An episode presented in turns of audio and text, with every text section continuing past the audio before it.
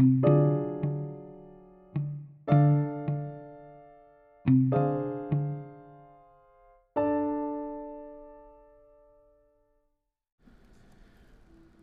qué las mujeres sienten más el frío que los hombres? Cuando ya entrados en el mes de septiembre, una pareja se encuentra paseando al atardecer a la orilla del mar, es casi siempre la mujer la que primero exclama que siente frío. Y es ella, además, la que, pasado cierto tiempo, insiste en manifestar que el frío persiste. ¿Por qué es esto así? ¿Es esto indicativo quizá de que las mujeres están biológicamente menos preparadas para soportar el frío? La contestación es que no. Lo cierto es que cuando la temperatura ambiente comienza a descender, es la mujer la que por mecanismos adquiridos a lo largo del proceso evolutivo, activa más rápidamente su sistema nervioso vegetativo y con ello poco a poco va cerrando los vasos sanguíneos de la piel. A medida que estos vasos se estrechan, llega menos sangre caliente a la piel, en lo cual ésta se enfría.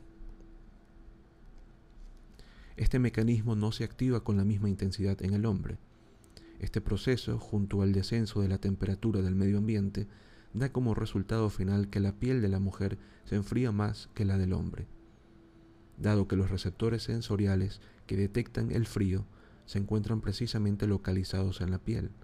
Estos envían su información al cerebro, dando lugar a la consecuente sensación consciente de frío que la mujer siente, cosa que no ocurre de modo tan intenso en el hombre. Lo curioso de este proceso es que la mujer, enfriando su propia piel mediante procesos biológicos activos, se defiende del frío extremo, pues crea con ello una especie de coraza sobre su cuerpo. A ello también ayuda su mayor capa de grasa subcutánea. Con esta coraza pierde menos calor por radiación y convección, conservando así más el calor en su cuerpo. Además, la sangre que antes calentaba la piel y ya no lo hace, regresa al centro del organismo y lo mantiene caliente. De ahí la sabiduría biológica de la mujer, pues mientras mantiene fría la piel, lo que da lugar a su sensación de frío, conserva el calor en el cerebro, corazón, pulmones y órganos de cavidad abdominal.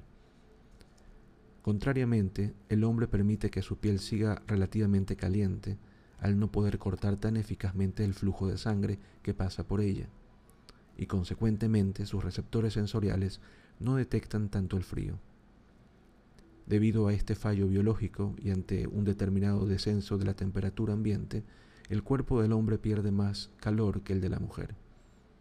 El resultado final es que ante una temperatura fría, no muy intensa, el hombre comienza a tiritar, mientras que la mujer no lo hace.